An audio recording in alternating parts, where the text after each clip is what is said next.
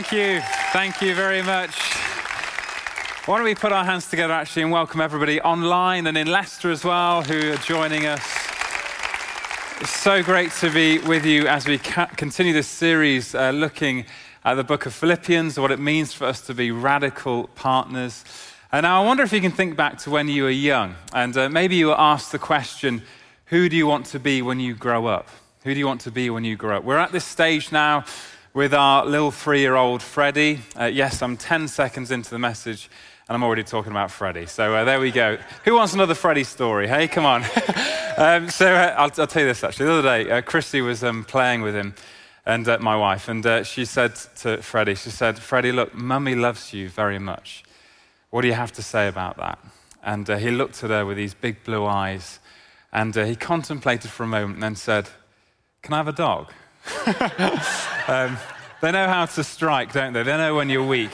But uh, anyway, that's got nothing to do with the message. But uh, Freddie at the moment is um, contemplating who he wants to be when he grows up. And his favourite at the moment is Fireman Sam. Uh, who wouldn't want to be Fireman Sam when they grow up? Uh, and I'm relieved, to be honest, compared to what has gone on before. We've had things like Thomas the Tank Engine and uh, Shrek at one point, I think, and the Gruffalo. So I'm relieved it's Fireman Sam. But I'm waiting, like all parents, for that time where he says, you know, Daddy, I want to be like you when I grow up. it hasn't happened yet. I'm, uh, I'm working on it. I'm working on it. But um, it's a good question to ask. You know, who do you want to be? Not just when we're young, but actually throughout our lives, in all seasons. The challenge is that we live in a, in a world where the prevailing question isn't who do you want to be, but what do you want to do? And there's a big difference there. I'd say the difference is between your CV virtues and your eulogy virtues. Now, your CV virtues are those things you put on your CV, you know, your appearance, your achievements, your accomplishments. Nothing wrong with celebrating those things. But I think in this world in which we live with social media and etc., it's kind of like those are the things we push forward. But they're nothing, I would say, compared to the eulogy virtues. Eulogy, you know, those things that are spoken about somebody at the end of their lives. You, ever been to a funeral? You often hear about the person's character, their nature, their service, because these are the things I believe that really matter in life. You know, not necessarily what you did in life, but who you were in life. And uh, this is a question we need to ask ourselves Who do you want to be? It's a question that the Apostle Paul, the, the writer of this letter to the church in Philippi, he's been asking the church this question, I believe, in chapter 2 we're looking at over the last few weeks. He firstly looks at encouraging us to be like Jesus, our ultimate example. And then last week, we looked at how he encourages us to shine like stars against the backdrop of a dark world in which we live. And today, he holds up two examples, uh, two individuals, Timothy and Epaphroditus, for us to follow. He's basically saying, Who do you want to be in life? Be like them.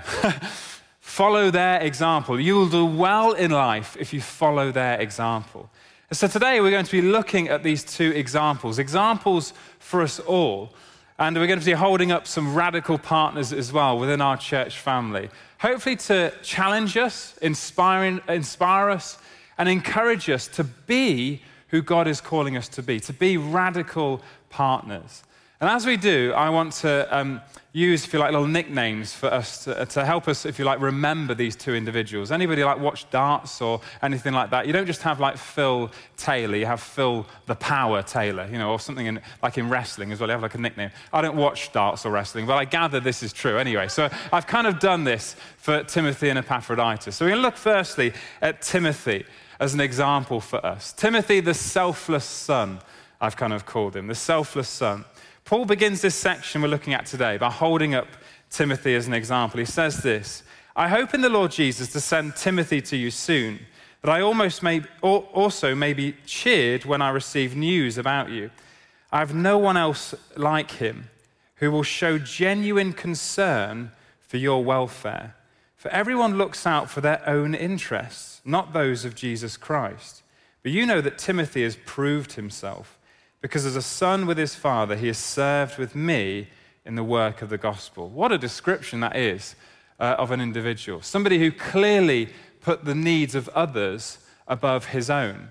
Timothy, if you like, is somebody who takes those CV virtues of achievement, appearance, accomplishment, and he makes them secondary to serving other people. What a guy this is. What an example he is.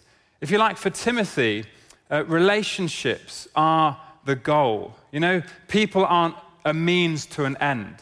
And it's so, I think, important for us to get a hold of, particularly in our culture today, where often relationships, whether they be romantic or friendship or even work, networking, they're kind of like used in order for us to get what we want, what we want physically or emotionally, or you know, to achieve our goals in life. But that's not the case for Timothy. For Timothy, clearly, people are an end in themselves.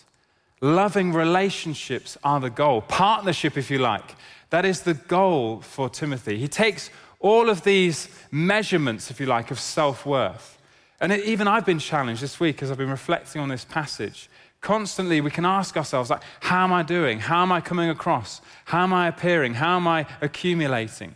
He takes all of those like measurements of self and he makes it secondary to serving Jesus and living a life outward to others. And let me tell you, this will free you. This way of living will free you from fear and anxiety and insecurity in life. Because ultimately, you're not living then for an audience out there, you're living for an audience of one your Lord and Savior Jesus Christ, who loves you with an unconditional, everlasting love. And you can be free to focus out. Focus on Jesus and fix your gaze on Him, and then focus out to live a life of freedom, of fulfillment, the life that we were created for. Now, when we look at examples like this, it can be quite intimidating. You think, gosh, you know, this is a selfless guy here. But Timothy was a human being, you know, just like us.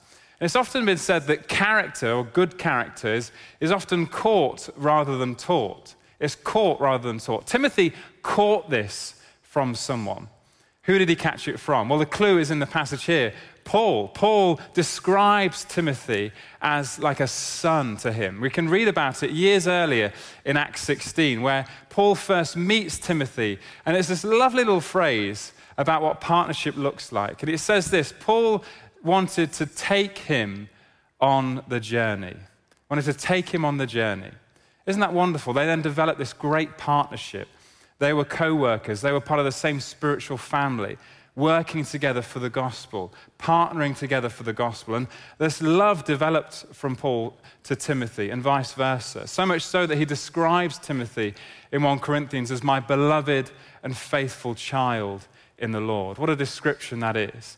Paul saw that Timothy had a calling on his life, and, and Paul had a part to play in pouring out his life into Timothy so that he could be all that God had made him to be.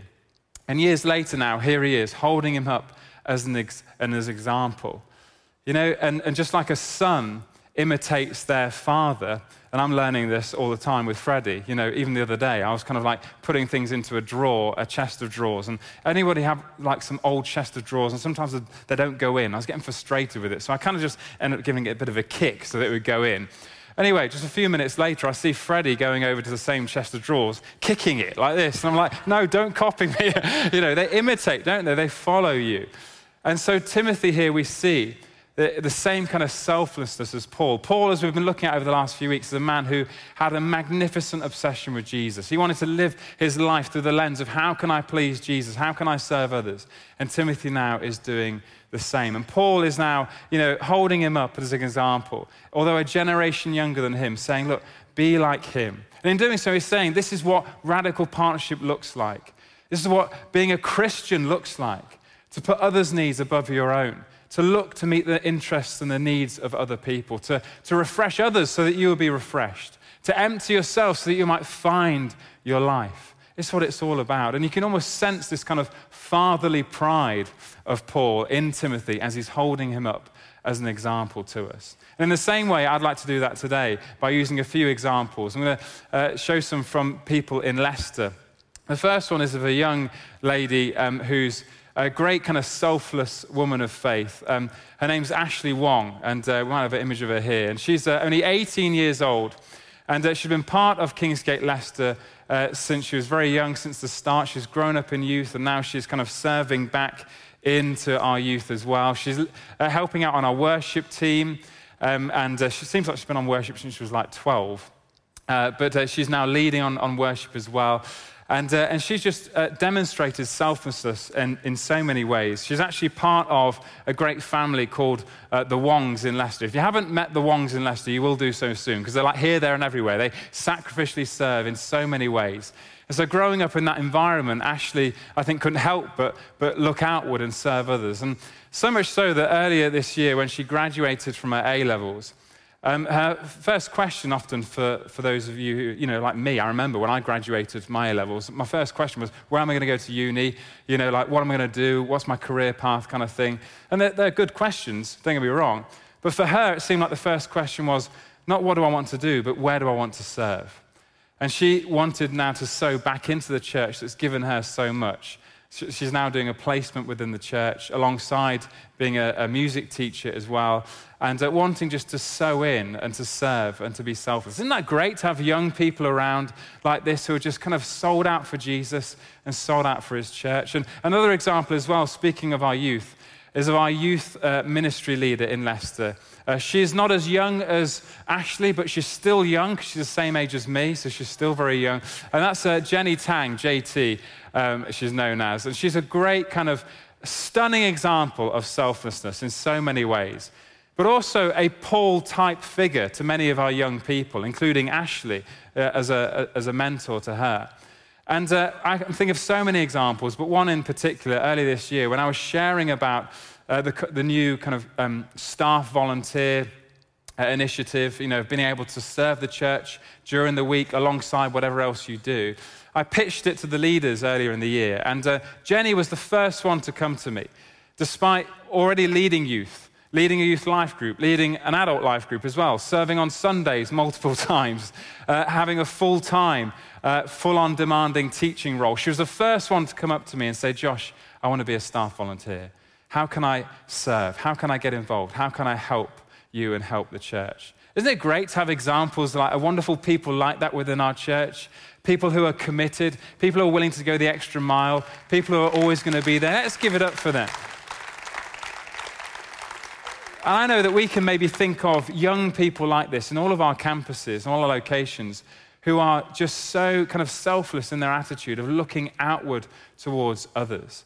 And know, it's so encouraging, isn't it, to be part of a church where we have many beloved sons and daughters in the Lord. Isn't it a privilege to be able to partner with them in seeing God's kingdom come in schools and in universities, in colleges, in communities?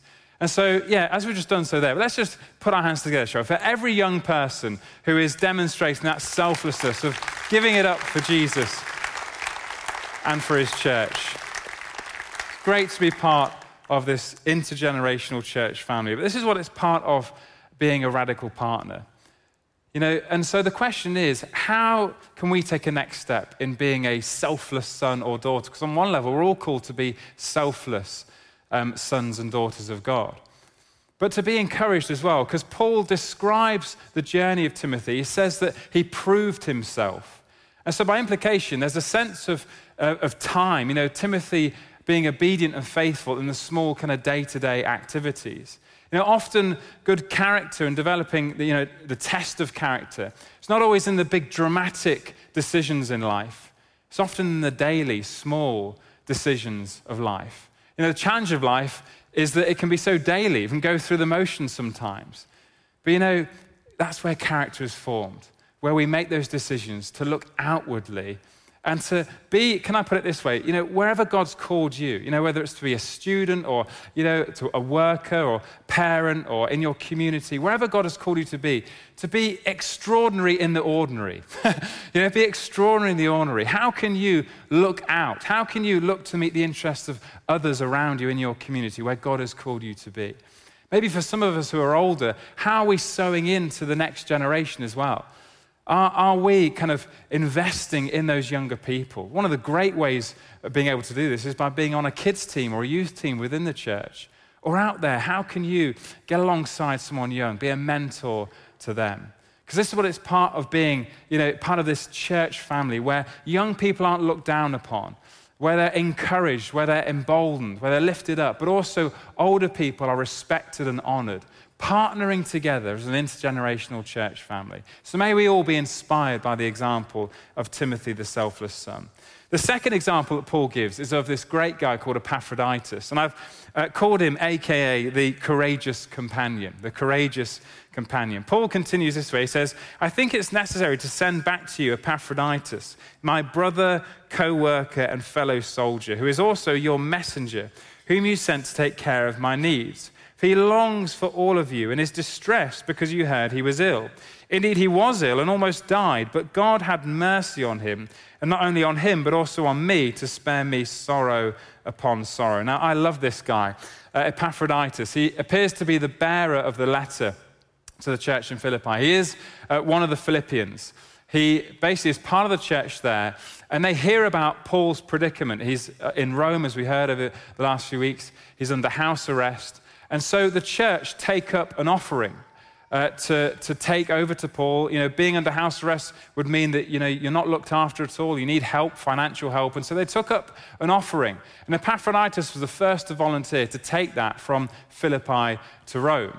And um, a little known fact is that it wasn't just like going around the corner. he was traveling over 800 miles uh, from Philippi to Rome. And in those days, it would have taken about six weeks for him to get there. And it would have been a very demanding, you know, across rough terrain, challenging uh, kind of journey. Uh, but he volunteers to go. And in addition to this, though, the high likelihood in those days was if you were to make a long journey like that, you know, there were thieves, there were robbers along the road who would attack you. He's carrying a financial gift, so the stakes are pretty high here. But nonetheless, he puts Paul's needs above his own and he takes this financial gift. And along the way, we hear he must have like contracted a, a disease or something and he falls ill. And by the time he's in Rome, he almost dies. Uh, and then God miraculously heals him. And now, rather than kind of putting his feet up and thinking, well, my work here is done, he's now getting ready to go back uh, along that same 800 mile, six week stretch to deliver this letter, a letter not only going to be beneficial to the church in Philippi, but to billions of Christians around the world, including us here today, benefiting from this letter. I don't know about you, but I'm so thankful for the courageous companionship of Epaphroditus, aren't you? What a guy. We're here benefiting because of his commitment. And that's why I think Paul gives them this title. Notice why I want to give him this title, but Paul, I think, ascribes these different titles to him that bring out this courage and companionship. He, he calls him a brother, you know, and, and this is what radical partnership's about being brothers and sisters in Christ. We're family together, united by the blood of Jesus. He calls him a co worker, a fellow soldier. You know, we're not in a physical fight, we're in a spiritual fight, pushing back darkness and evil. And we're in it together, aren't we? As we've heard over the last few weeks, as Andrew shared in the first week about like a rugby scrum. Uh, although it's probably not good to talk about rugby at the moment, is it? But anyway, uh, you know, we're in a rugby scrum and like, you know, we're getting together and we're protecting each other and we're advancing together. You know, bonds forming along the way. You know, he calls him a messenger as well. What a privilege it is for him to have been this messenger. That's how he sees it. I'm the messenger here, delivering this letter back. We are messengers of Jesus, delivering the good news of the gospel. And this is why I think when it comes to Epaphroditus, much like Timothy, I think they live by this motto in life. And it's a motto I think that we can all live by, which is this I do well, not when I do well, but when others do well. I do well, not ultimately when I do well, but when others do well. That just seems to be the heart of this guy here. His characteristic is such that he just wants to help other people in any way that he can. Such is his character. You know, we hear he almost dies and, he, and, and he's kind of seemingly on his deathbed, and he's more concerned about the church in Philippi. He's more concerned about the news of his illness than he is about his actual illness. I mean, isn't that incredible? He's got every right to feel a bit sorry for himself, but he's more distressed about the news of his illness, what that might mean for his, his brothers and sisters in Philippi. What a guy he is. And that's why Paul kind of goes on to say this. So then, welcome him in the Lord and with great joy and honor people like him because he almost died for the work of Christ. He risked his life to make up for the help you yourselves could not give me.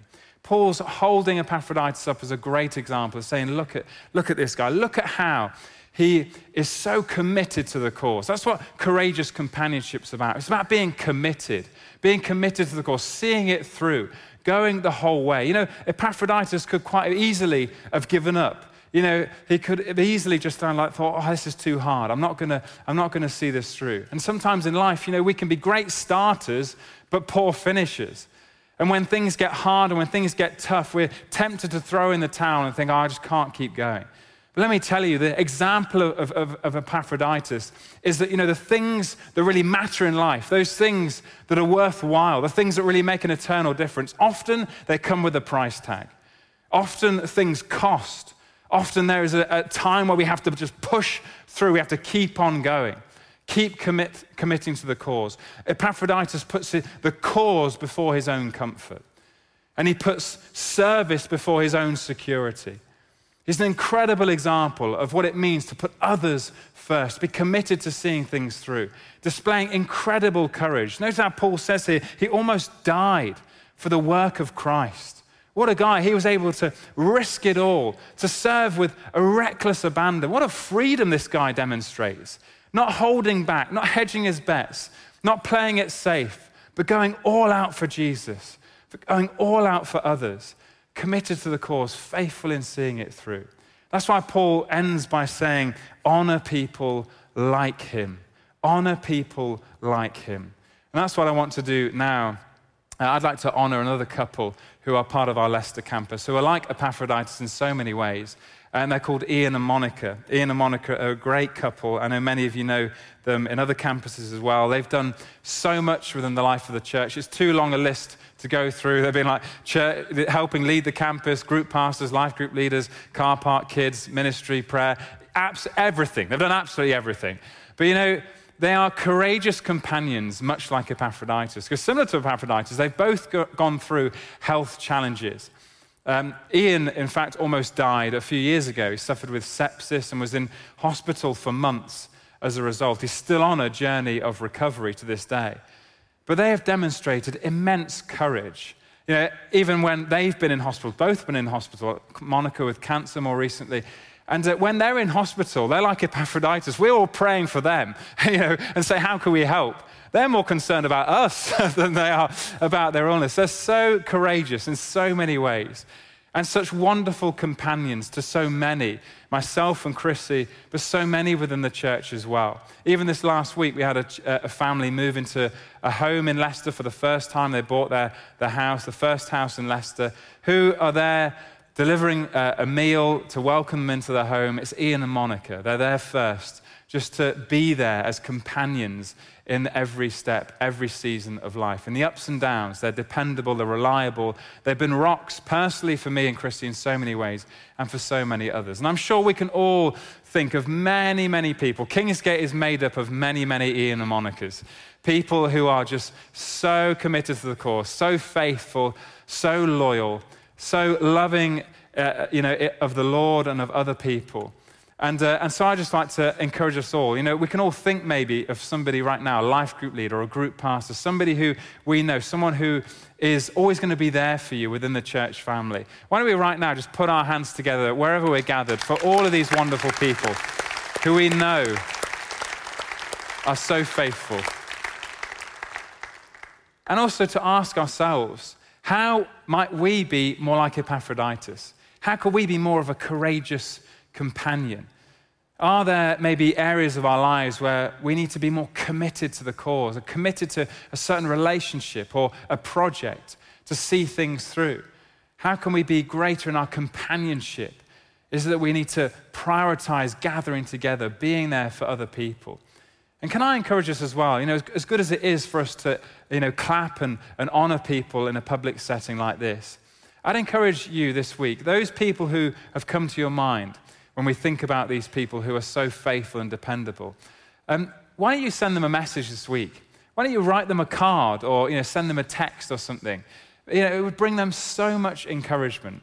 Please do that this week. You know, I can imagine Epaphroditus, you know, when he first reads this letter, I'm sure it brought him so much encouragement to hear what Paul had to say about him. So why don't you do the same for someone this week? And so as I bring this message to a close now, I want to bring it back to where we started. That question who, who do you want to be? Who do you want to be? Do you want to be selfless? Do you want to be courageous? Do you want to be a radical partner for the gospel of Jesus? You know, may we all be encouraged by the examples of Timothy and Epaphroditus. But you know, the encouraging thing is that we aren't just doing this in our own strength. We're not just, you know, being inspired by their example and trying to live in the same way. Timothy and Epaphroditus certainly didn't do it in their own strength. Because 2,000 years ago, the ultimate selfless Son, the selfless Son of God, Jesus Christ, came to us to meet our deepest needs. He came to take away from us our sin. In other words, our selfishness. Anybody else naturally selfish at times? I know I can be. Jesus came to take that away and put it upon himself and die on the cross, put it to death on the cross with him. So that in exchange, we might receive his life, a life of selflessness, a life of freedom, a life truly of fulfillment, the life that we were created for. You see, Jesus is the ultimate courageous companion. He demonstrated ultimate courage by taking on the sin of the world and going to the cross. He put the cause, if you like, of our salvation above his own comfort. He put, um, he took off, if you like, his, his security so that he might come and, and serve us and meet our needs. And through his life and through his death and through his resurrection, he's made a way for us to receive eternal life. You know, he traveled not just 800 miles, but from heaven to earth to come to us. Not just to bring a financial gift, but to give the greatest gift of salvation, eternal life. And when he made that journey back, his promise was to pour out his spirit so that we would have a companion, a true companion, both in this life and forevermore. Isn't it good to know that because of what Jesus has done and because of his spirit at work in us today, we can truly say we will be able to live lives like Timothy, like Epaphroditus. We will be able to live this life, life in all its fullness, a life l- looking up towards Jesus and looking out towards other people. So may we all be encouraged and may we all press on as radical partners of the gospel in Jesus' name. Well, we're going to respond uh, together now. And uh, as we do, I'd encourage us all, if you're able to stand, and we're going to worship together in a moment. And let's stand together now. And just, I want to pray for us before we close our time together. And I just really like, firstly, to pray for some people who might be here in the room or online. And you're kind of hearing this message about Timothy and Epaphroditus. And it can be, you know, somewhat challenging you think, gosh, like, I really feel like I'm nowhere near, you know, where they they were at. You know, being selfless, being courageous, being looking outward towards other people. And it might be because you've never actually made that decision to say, Jesus, I, I, I want you to come into my life. Because let, let me be honest, it's impossible to live this life without His Spirit at work in us. And we simply need to ask Him to come, to completely turn our lives around so that we might look out into the world and help others meet Him. The reason why we're here, what we're living for, ultimately where we're going, what life is all about, is found in Him. And so I want to lead us in a prayer, particularly for those of you who've never made that decision to invite Jesus into your life. Or you might just feel like you're distant from Jesus. And the reason why you're feeling like I'm just nowhere near living this way is because I just feel like I'm so far from God right now. And I just like to lead us in a simple prayer. All you need to do is take that step. Uh, as I said earlier, it's not about the big dramatic kind of decisions, it's about simply taking the next step. What's my next step? And the first one is to say, Jesus, would you come and help me? And so let's just bow our heads and close our eyes. And I'm just going to simply lead us in a short prayer of inviting Jesus in. The ultimate selfless son, the ultimate courageous companion. And so repeat this prayer after me. In church, let's all say this together so nobody feels embarrassed at all. Lord Jesus Christ, thank you that you love me. Lord, I'm sorry for going my own way. But today I choose to turn to you. Would you come into my life? Would you forgive me? Would you set me free? Fill me with your love. Fill me with your presence so that I can live this life of faith, of selflessness, of courageousness, life in all its fullness, now and forevermore. In Jesus' name, amen. And if you prayed that prayer, it really meant something for you. Can I encourage you at the end of the service, we'll have some next steps for you to take. But before we worship together in a moment, I'd just like to end by praying for us all. And the picture I had as I was praying for you uh, this week was of open hearts and open hands. Open hearts and open hands. I, I want to pray that God might open up our hearts afresh to Him and that He'd do a, a deeper work in our hearts, that He would fill us afresh with His Holy Spirit.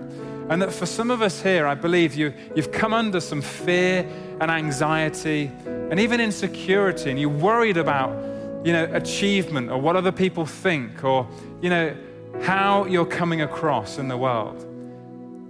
And I believe God is going to set you free of that today as you lift up your gaze and say, Now I'm living for an audience of one now. I know who my Lord and Savior is. I know that Jesus Christ loves me and accepts me. And if that's true, well, then I can be free. I can be truly free to look out and look at how I might serve others and meet the needs of those around me. So do something in our hearts, but also then in our hands. For some of us, it might be that practically we need to take a next step. What is your next step? You know, it might be to, to sign up to a team if you're not already part of one. It might be to, to sign up to a life group, you know, to, to truly commit. You say, well, I don't feel like I've got many companions or I know many people. Well, then get involved in a group, make it a priority. Develop those friendships, those relationships. Go on the journey together. Get stuck in, get more involved. It's what radical partnership is all about. So let me just lead us as we pray together. First, let's put our hands on our hearts as I lead us in praying. Lord, I pray right now, would you come and would you fill us with your Holy Spirit?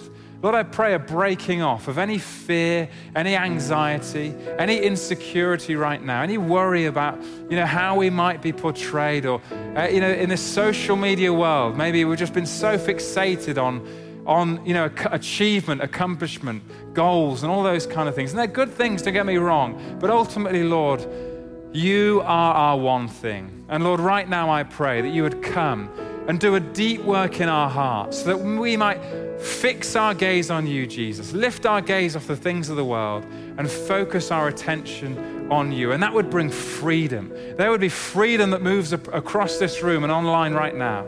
People being set free as we fix our gaze on you. And Lord, as we are doing that, it's enabling us to now focus on those around us as well. And let's just put out our hands as a way of saying, we're going to have open hands now, Lord, to those around us. So, would you help us take those next steps?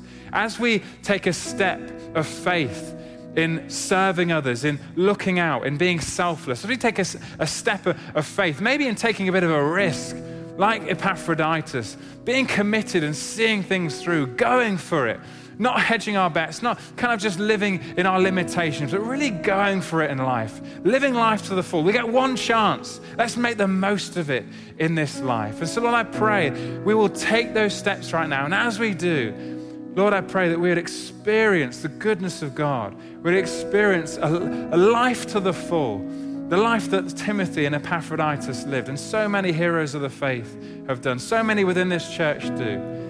May we be inspired and encouraged. In Jesus' mighty name we pray. Amen, amen, amen. Let's give our God a clap of praise, shall we?